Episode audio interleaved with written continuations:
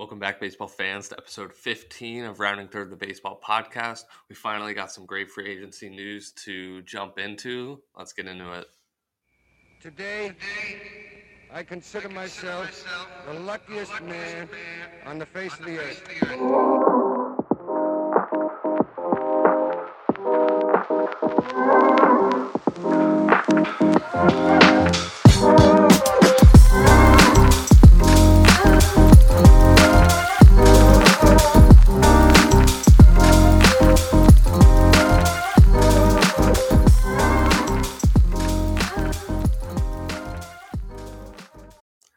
James, welcome back.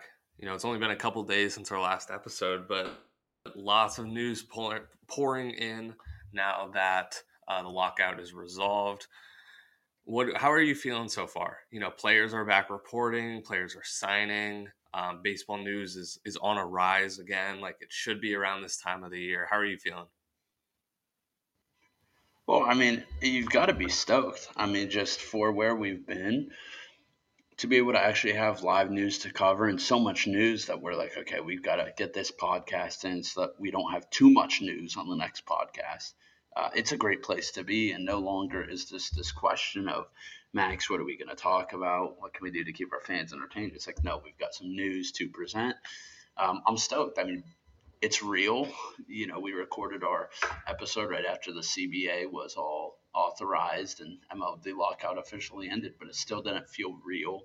It's very tangible now that uh, that baseball's back, and we're clearly, as you said, players are reporting today. It is Sunday, March 13th. We have players reporting. Um, super exciting stuff, and some exciting free agent news to uh, kick everything off. You know, none of the huge players, I would say, have signed yet. But to me, the most important free agent signing of the offseason happened. So I don't know if you want me to get right into that one. Go into it. There's no way I could introduce this one. Well, as you'll see, Max was really going for some blasphemy on the Twitter, egging on the fans, trying to see what will happen if uh, Kershaw signs with Texas or doesn't sign in LA. Uh, and I guess I'll use the great Kanye West quote I guess we'll never know. Kershaw's coming back. One year, $17 million. I'm stoked. To me, this was the most important thing about the free agency. I didn't care what the term was. I just wanted that man in that LA jersey. We're getting it at least one more season. Happy to have you home. Let's build that damn statue. Max, what are your thoughts as an outsider on this uh, deal? Yeah, I mean it's good for Dodgers fans. You know, Kershaw's been there forever, um, and he's you know LA's in his heart at this point, and you obviously would want him to retire a Dodger, and it's only a one year deal, so he'll be back on the free agency market next year. But one year, seventeen million to get your guy Kershaw back in that starting rotation that honestly kind of needs some help. I mean, you have Walker Buehler who's elite. You have Dustin May, who's coming off an injury, but a hard throwing guy. But you know he's coming off Tommy John, um, and and obviously of Julio as well, who can be a top tier pitcher as well. Um, and getting Kershaw to Just not necessarily lead the, and but getting Kershaw to to come back and not necessarily be the number one guy, but kind of serve as like that that two three starter. I think that's a great place for him to be, and obviously he's still got his stuff. Um, and I, I think it's a it's a big boost to a, a to a rotation that really needed it at this point. I think the other thing that can't be lost is of those arms you listed, right? Walker Buehler is very clearly the ace of the team. Um, I don't think there's any doubt on that. But you have to realize how young they are. Um, you know, so I think getting that veteran leader who who has pitched at the highest level possible in baseball to be able to kind of explain this is what your daily maintenance needs to be, you know, kind of the mental aspects. Just a great locker room guy. And of course, I mean, I think Clayton Kershaw is synonymous with the Los Angeles Dodgers past the 2000s. So happy to have him back. Um, you know, and we'll see. Hopefully, he can stay off the IR for a decent chunk and uh, get some starts in. He's 15 wins off of uh, win number 200. So hoping to see him cross that mark this year if uh, he stays healthy. Yeah, right. And I mean, I think that's one of the biggest questions is if he can stay healthy. Um, you know, he's getting older in age. He's had some injury problems in the past. Um, the question is, can he be a consistent guy who's in the rotation every week um, and be able to throw at a top level like he's shown in the past? I think that's something we'll have to see. But like I said, I think he'll fit right in to that kind of two, three, maybe three spot in that rotation, obviously behind some of the other elite pitchers that you have. But one guy that I think we can jump into next, and this is somebody that I, I think for twofold is a, is a great signing by San Francisco. One because he takes him away from you guys, the the Dodgers, and two because it kind of fills a much needed gap that the San Francisco Giants needed after losing Kevin Gausman, and that is the signing of Carlos Rodon by the San Francisco Giants on a two-year, $44 million deal with a player option after year one. Uh, Rodon obviously was with the White Sox last year. He was uh, two outs away from uh, throwing a perfect game against the the Indians. He's he was a fantastic pitcher. Well, last year he was. Um, the two prior years he struggled, had a lot of injury concerns at Tommy John in 2019. But getting a guy who's coming off a career year with a 2.37 ERA and a WHIP under one at only 22 million dollars a year is a great signing for that team. And the Giants, who obviously vastly overperformed last year and won the NL, that's still crazy. That they won the NL West in a division with with LA, with San Diego, and they were able to to win over 100 games and win that division. Now losing their ace Kevin Gausman, who went to the Blue Jays, that we actually covered in I think in episode one. Um, to to fill that spot with Rodon while you still have Logan Webb, you still have Alex Wood, you still have Anthony DeSclafani, all these pitchers who were vital to to their run last year. Rodon will fill that gap and allow them to, you know, maybe stay competitive again. They also lost Buster Posey, as we talked about before, but Brandon Crawford's back and Longoria's back. They've got some good young prospects you never know what can happen. So still have Mike Yastrzemski, um, but we'll see. I think this is a great signing. James, how do you feel about your NL West rival signing the top pitcher on the market? Well, you know, one thing I would just like to add is that they did win the NL West, and they won an NL West uh, that has been controlled by the Dodgers for the decade. Uh, and it wasn't a year where LA had the most wins in franchise history. So, not for lack of trying, you know, ton of props to San Francisco. As for this trade, I mean, obviously, I'm not a fan of the best pitcher going there, but in some ways, I do like it because it really got under my skin last year. All these Padres fans, which don't even exist. I don't believe Padres fans are real things naturally occur, but they all came out of the woodwork saying, "Oh my gosh, we got a real rivalry in the NL West now." And like I just don't I don't know. I don't have time for that. Like, look, it's it's L.A. It's San Francisco. That is the rivalry. I don't care if the Padres win the next two World Series, do whatever. It, San Francisco is the rival. So to have some gas there to keep it interesting is kind of fun to me, right? To me, it's it would not be fun if LA beat San Francisco every game. Maybe a blasphemous statement, but like if San Francisco's not in the hunt, the rivalry doesn't matter as much. So I think so. let me get this straight. With yeah. So wait, let me get this straight. You you're happy that they signed Rodon because it hurts the Padres, uh, not, not not even though it also hurts the Dodgers. But you're better. You're happy that it hurts the Padres, so the Giants uh, Dodgers rivalry can stay at the top of the NL West. Um, maybe not the. I would say I'm more happy because it once again solidifies or make sure that the Giants are at least going to be competitive to keep that rivalry burning. Because, like, to me, like, outside of LA winning the World Series, the next most important thing is LA relative to San Francisco. But, like, that's not as fun. Like, with Gausman gone, if they didn't really bring in an ace, it was just going to be okay, like, San Francisco gets absolutely clowned for 160 games and probably wins 80 of them and like whatever. So, I mean, it's kind of a weird way to think of it. Um, but it's nice that that rivalry hopefully should stay pretty good. And I mean, I only feel this way because I feel very good about LA's chances in the, the season. um, against San Francisco. So I don't think that this pushed the needle too far, maybe just enough for them to stay competitive. Whereas I thought maybe San Francisco was going to fall again after Gausman and not be competitive. Does that make sense?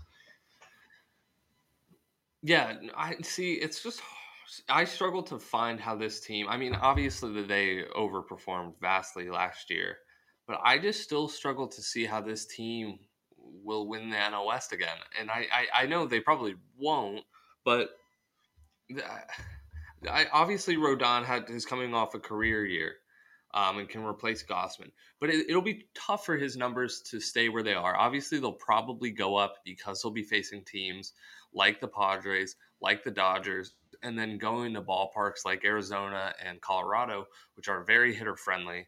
Um, so he's bound to give up some runs that way. So his numbers will artificially increase simply because the NL West is built like that and much stronger than the AL Central where he was previously. But I just don't know if this team has what it's was it what it takes to repeat the level of success they had last year. They're losing a Hall of Fame catcher who was coming off, you know, arguably one of his best years. They had huge performances from some of these pitchers like Logan Webb and Alex Wood, who in the past haven't been as great. But you never know. Logan Webb is could take another step forward and really compete for that NL Cy Young like he did last year, or he could falter off. We'll have to see. And I, I'm rooting for Rodon. You know, he's coming off injuries and Tommy John, and then have to have such an incredible year last year um, with his fastball pushing 100 and a great secondary pitch. I hope that they, I hope that he produces. It'll be a fun, um, fun team to watch for sure. Um, moving on to another pitcher, James. Just, I'll let I'll let you go ahead and kick this one off. Well, let me just give my last Rodon prediction, which is Will Smith hits an, hits an absolute moon bomb, talking at least 450 plus homer off of him this season. So can't wait for that. Um, I will be pulling up the receipt of the soundbite when it happens. Will Smith do the deed. Um, with that being said, I think to me, those were the two biggest signings. So that's what we're going to cover for now. We're obviously on the lookout if a Kris Bryant or a Carlos Correa um, if there's any more action there, of course, Freddie Freeman uh, giving me a little bit of SoCal vibes recently. So we'll stay in the loop on that. But outside of the free agent signings right now, um, a couple of trades to unpack. And, you know, the trade to me that's been most interesting so far that we've seen is uh, Chris Bassitt was traded from Oakland to the New York Mets uh, in exchange for pitch, right-handed pitching prospects Adam Oller and JT Ginn. Um, going back to Oakland, to me, this is this Mets rotation is starting to get very, very scary. Um, thinking of it healthy, I don't know if you want to unpack kind of what this trade means, Max, uh, but it's scary. Yeah, you know this is this is a pretty scary trade. You know, obviously we've talked about the Mets a bunch because of their owner Steve Cohen, just his lack of awareness of money, and he just tosses it around like nobody. Now they have Degrom. Now they have Scherzer, and add somebody like Chris Bassitt as a pretty much a third option makes them really scary. And so, for people who aren't as aware of who Chris Bassitt is, um, he was on the Oakland A's last year, and on August 17th, after after having an incredible start to the season where he was um, an, an AL Cy Young candidate, um, he took an 100 mile an hour liner straight to the face um, against the White Sox, and he had to undergo surgery for three fractures on his right cheekbone. But he wound up 12 and 4, 315 ERA last year. Um, and I think over the last two years, uh, he had a 3.0 or what is it, 2.9 ERA over the past two seasons. Um, but somebody who was an AL Cy Young candidate for the A's, um, and and really being on the top of his game and then getting injured and still being able to have a good season and having a good two seasons and putting this guy behind DeGrom and Scherzer, I mean, it's not like he's coming in to be the ace, which maybe he could be on another team. Putting him as the third option on that team is pretty scary. I think if that starting rotation, and it's a huge if given you know Degrom's injury issues in the past and Scherzer's age. If that rotation stays healthy and you get a full 162 games, and maybe you get Lindor, you know, a little bit healthy or a little comfortable, he starts to hit like uh, Cleveland, Lindor. You get Pete Alonso going. I mean, that team, you could be talking about a deep run. I mean, it's no joke. And, and the NL East needs to be put on notice because this rotation, your one, two, three, I mean, every pitcher they have is a Cy Young candidate slash an all star at their one, two, and three position. I mean, it's just disgusting. You know, as you say, over two seasons, you got a two nine ERA. That's your third best pitcher, two nine ERA. It's better than most aces on majority of ball clubs. So, you know, and I, I'm not familiar with the prospects that went back to Oakland.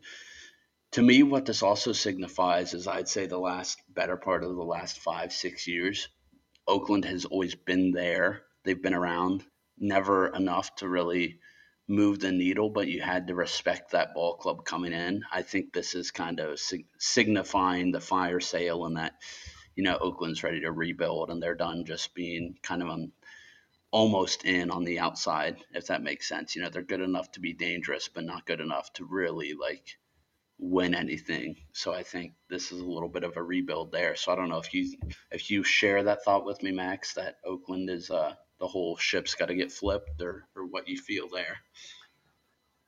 Yeah, I, I do think so. I think Oakland is is really going into rebound rebound um, rebuild mode. You know, there've been there's been lots of talks about trades for Olson um, and really moving off of some of those players that have helped them be in contention in the past couple years.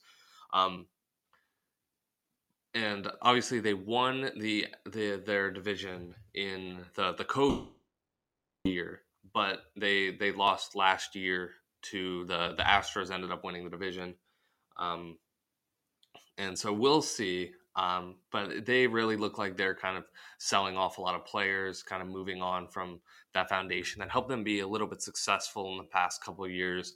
But like you said, you know, never enough to go over the top, and that's kind of why they're in this spot where it's time to time to move on, time to start over. The players that they have aren't at the level they want them to be to compete for a World Series, and so they're moving off. I And Chris Bassitt, um, you know, this is a, a, big trade for the Mets, like we've talked about, but. We have to remember the Mets are, are in the NL East with the defending champion Braves, the Phillies with the reigning NL, NL MVP and Bryce Harper, and lots of rumors to get some other players like Kris Bryant or Castellanos. Um, you have the Marlins, who are, will probably finish at the bottom of that division, but have shown a lot of promise. Um, and then the Nationals, who probably won't compete too much. They'll probably be at the bottom of the division. But with the Mets, Phillies, and Braves, it's gonna be a, it's gonna be a tight race in the NL East. So we'll have to see how it all shakes up. But I do agree with you. I don't think um, the the A's are really going to be fighting for playoff spots in the in the years moving forward. I mean, and I think to wrap this up, man, if you're a Mets fan, you have to be just juiced with what Steve Cohen's done. I mean, you look over a two-year stretch, and it's bringing in Francisco Lindor, you know, a top shortstop in the game, top young shortstop. You're bringing in Max Scherzer, one of the best arms in the game, to go behind the best pitcher in baseball, the consensus best pitcher. Now you're trading the second the season opens back up another ace level pitcher to be your third option. I mean, this guy is very clearly putting his balls on the table and saying there is very clearly one team that runs New York and it's not in the Bronx. And I kind of like the uh, I like that a little bit. Yeah, there'll definitely be a team that's on a lot of these primetime games, getting a lot of action. They're they're trying to win now. Um, so it'll be interesting to see how uh, that that division shakes up. Um, but you know, moving on to kind of the last trade we're going to talk about, the last player we're going to talk about in this episode. Um, this is a trade that happened just a couple of hours ago and affects you know my division, the NL Central. It is Sonny Gray, the the pitcher for the Cincinnati Reds, was traded to the Minnesota Twins in um, for a 2021 first round pick or their 2021 first round pick, Chase Petty, who is a right hand pitcher out of high school. Um, and, you know, this is an interesting trade. Sonny Gray, I've always felt like he was, I don't know, he kind of goes back and forth being underrated and overrated. He spent a long time in New York before coming to Cincinnati, and then he faced a bunch of injury injury issues. Um, so he's not. I, I never really felt like we've seen his his full potential And now that he's been in the league for for nine years, his last three with Cincinnati, um, he's had a couple good seasons. In 2019, he was an All Star with an ERA at 2.87, and then he was an All Star again back in 2015 when he was in Oakland, um, where he spent the first five seasons of his career. But he's had a bunch of injury issues. He's had an ERA since then that hovers between you know 3.75 and 4. He's a hard throwing guy. Um, it's it's interesting for the Twins that they're going after Sonny Gray. The Twins have been a team that have you know for the past however many years have been on the top of the AL Central, but had a horrible year last year where they really fell off and finished at the bottom of the division. I don't know how much Sonny Gray is really going to help them. I mean, they don't have the best weapons to, to surround him with, and I don't know if he's capable of being that number one guy. What do you think? Well, I think what's interesting here is eh, I kind of look at Minnesota's rotation. All right, what's their next next best option? Maybe Kenta Maeda off an elbow injury, but he's not even supposed to pitch most of this year. I mean, I think he's lucky to get back by August. And Sonny Gray, you know, the Sonny Gray we saw in Oakland, I think that probably was his peak. You know, where he's maybe that fringe two one guy, pretty solid, but I agree with you. I don't think Sonny Gray is, you know, he's not the the shut down, the hold you under two ace who's going to go six, seven innings every night in, night out. He's just not that guy. I mean, so it. The thing that I question the most about the trade, to me, it signifies two different things. Um, one for the Reds and one for the the Twins. But you have to look at to me, what I'm perplexed by is who trades their first round draft pick after eight months, especially if they're a pitcher who takes all kinds of time to, de- time to develop. And you took a high schooler. He's 18. He hasn't had real professional pitching coaches. I mean, you must have seen something there to use your first round pick on it. So I don't understand why after eight months you're like, all right, this has to go. And you're not getting rid of this pick to bring in Jake DeGrom or, you know, some ridiculous and Ian Anderson or like someone – it's Sonny Gray who doesn't really move the needle. I mean, he's not bad. He's, you know, if you're lined up against Sonny Gray, okay, that's one of the better pitchers in the league, sure. But like, I don't think there's any MLB hitters going, oh my God, Sonny Gray's pitching. Like, this is going to be a terrible day. Whereas, like, I'm sure plenty wake up going, well, I'm facing DeGrom, so this is going to be an 0 for 4, like, worst day of my career. So I don't know. I, I think if I'm the Twins, I would almost say, man, let's hold on to this pick and see if he becomes anything more so than let's trade for Cincinnati's decent second option. Yeah, I don't know there. I yeah, know if and like if you look trade. if if you look at the Twins rotation now, you have Sonny Gray, Dylan Bundy, Joe Ryan, Bailey Ober, Randy Dobnak, and Lewis Thorpe, Griffin Jax, All these like names that aren't common household names, and they're looking to sign other players as well. So I guess Sonny Gray is going to be the number one option on this team, which I don't know. I don't think they're going to be really fighting for the AL Central um, title again, again anymore um, or next year, especially since all these rumors about Nelson Cruz, very likely, almost certainly going somewhere else. We'll have to see what happens with that team. Um, I, I, expect them the, uh, to. Go ahead.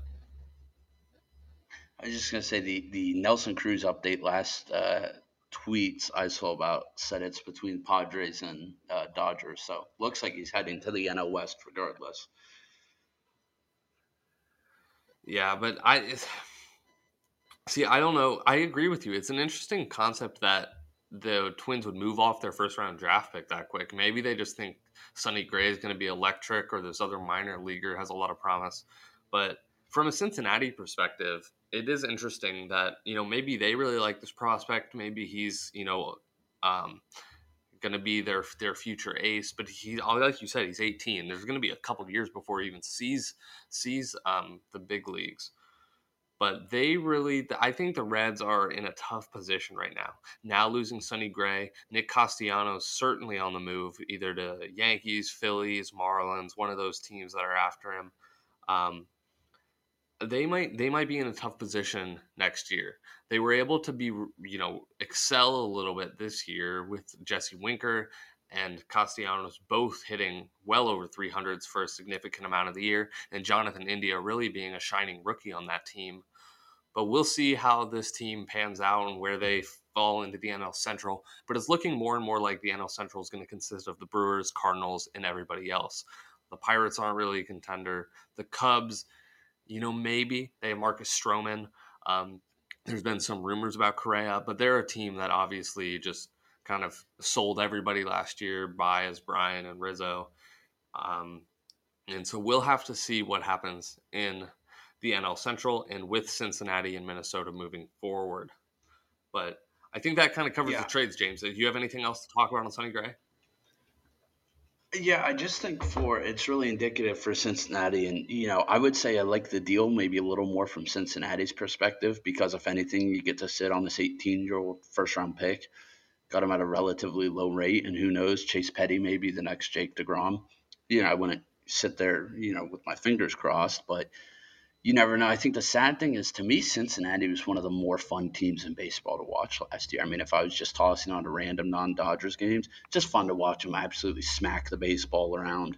And you know, with um, Luis Castillo and then Sonny Gray, they had a little bit of a rotation going, enough to be flirting with dangerous. So I think this and, and the reports that came out, which were that Cincinnati didn't even talk to Nick Castellanos' camp, um, just didn't like no offer, no attempt at like signing this very good hitter who the city loved, and which was shocking to me. If I'm Cincinnati, I would damn near sign him to a blank check because you know just have some action there. But I think this is very indicative that since he's entering full rebuild, get rid of everything. Once again, we'll see if they can try and move Joey Votto's crazy big contract. I don't think they'll be able to. I'm not sure that they would, since he's really the last redeeming piece there for those fans. But it's kind of sad. It, it, looks like one of the more fun teams in baseball is going to get deconstructed here um, pretty soon. And maybe I guess they try to build around this Chase Petty kid and Jonathan India and uh, embrace some of the younger younger guys and, and see what they're doing. But I think for the NL Central now, like you said, you have the right read on it. This is simply a battle of St. Louis versus Milwaukee. Yeah, and it, will definitely be an interesting division to see. You know, maybe we'll get some more surprises. Um, but but I I don't really expect it. Um, but last thing, you know, we wanted to touch on in this episode, and this will be pretty quick. There are two new kind of interesting things about how to watch baseball this season. Um, so obviously we'll have Sunday Night Baseball on ESPN with that alternate broadcast with A Rod, which we'll cover each week and talk about how Sunday Night Baseball played out because I think it's one of the better things in baseball, one of the better productions. Great to you know watch baseball on Sunday night. ESPN didn't renew their Monday Night Baseball and Wednesday Night Baseball shows, and NBC picked those up, and they'll likely be streamed on their Peacock streaming services. So Monday night and Wednesday Night Baseball, look for those on NBC and their streaming services. But the big deal that was announced at Apple's press conference, or you know, big reveal the other day, was they will now be having a double header every Friday night of baseball games, um, as they described it, marquee matchups within the league, doubleheader each Friday, which I think that's awesome. And they will also have a nightly show, kind of live look-ins to games, recaps of the day.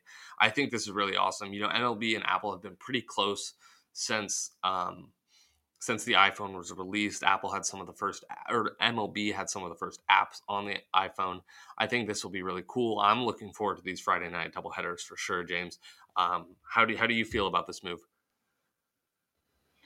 Yeah, I mean, I think it's a great move. To me, I think any different avenues or non-standard avenues we can get baseball brought, ac- brought across or broadcast across is the better.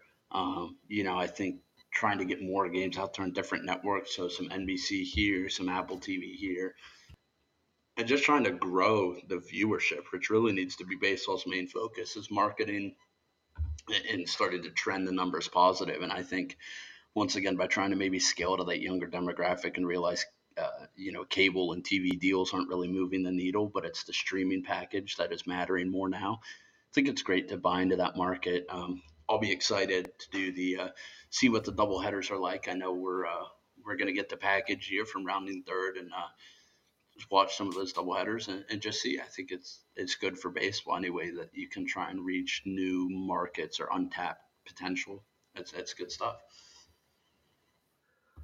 Yes, sir. Well, that, I think that wraps it up. I mean, James, you got anything else to add? It was a nice short episode. Looks like we're looking at about half an hour. That's a good time. Um, it was fun. I will you know, this is just this is just. Go ahead. I've got one little piece of news that I think with all the pitchers and the NL West pitching that we maybe didn't talk about, but that is that now that baseball has the lockout is over, Major League Baseball has placed Trevor Bauer back on his administrative leave, um, which is worth noting because this is now after his criminal um, charges were dropped by LA County. So just something, a little bit of note there because of for some reason that would be probably the biggest free agent news is if Trevor Bauer was back on the Dodgers pitching. That would be ridiculous. But that's my one little news blurb there.